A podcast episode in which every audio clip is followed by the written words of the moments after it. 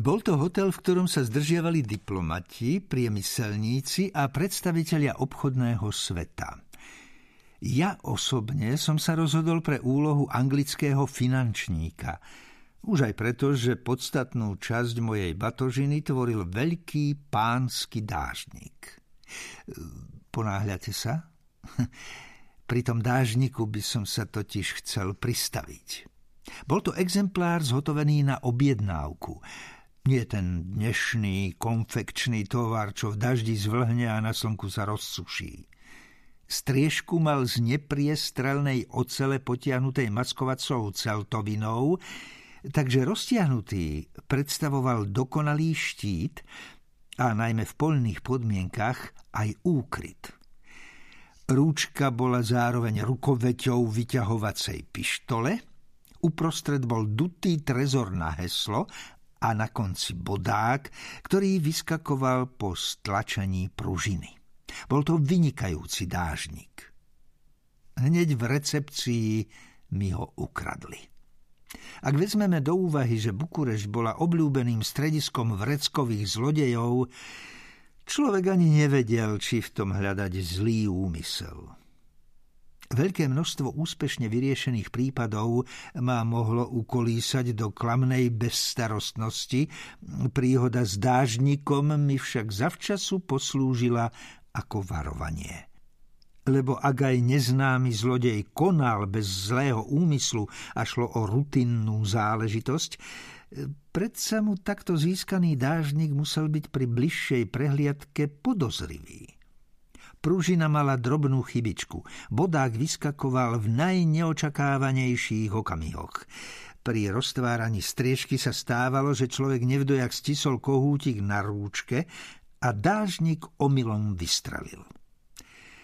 Ceduľku s menom výrobcu som síce dávno odstránil, dážnik teda zachovával naprosté inkognito, no jeho všestrannosť nemohla zostať dlho utajená a mohol mi pripraviť ešte nejedno dobrodružstvo, či už pri obžínkoch alebo pri inej celkom nevhodnej príležitosti. Rozhodol som sa preto, že prv ako pristúpim k samotnej veci, najskôr v rámci akejsi rozcvičky prstov, vypátram a znehodnotím jeho odsudziteľa. Rumunské apartmány. Chcem povedať rumunské chyžné. Šikovnými, ako dva hadíky s výžnými rukami mi rozostlala posteľ a aby mi nedôverčivému cudzincovi demonstrovala jej úplnú bezpečnosť a komfort, rozkošnícky sa v nej rozvalila. No, možno som ju pri otváraní kufra nevdojak trochu posotil. Z polohy, ktorú jej telo pri páde inštinktívne zaujalo, som usúdil, že jej toto prostredie nie je celkom cudzie. Podarilo sa mi tiež zazrieť, že pod prostými čiernymi šatami s bielým golierikom nemá nič, okrem Jaggerovej vlnenej bielizne.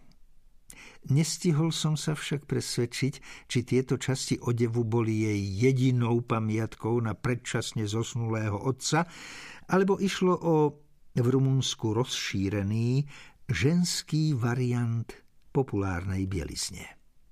Ako sa ukázalo, tu som sa dopustil ďalšej chyby. Z hľadiska môjho vtedy už značného renomé bolo prirodzene lepšie, že som sa dopúšťal chýb v zastrčenom Rumunsku a nie v centre svetovej pozornosti niekde v Paríži či Londýne. Z hľadiska životnej bezpečnosti bol však tento rozdiel celkom zanedbateľný.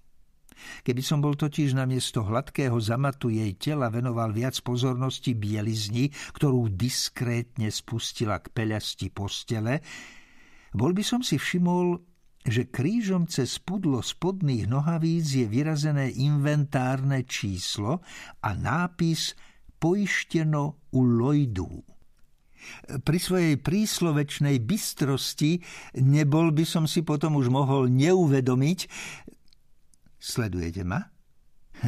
Zdá sa mi, ako by som na vašej tvári postrehol určitú rozladenosť, vyplývajúcu zo skutočnosti, že nevenujem výhradnú pozornosť podrobnostiam telesného obcovania. Upozorňujem vás vopred, že som odporcom samoučelnej erotiky.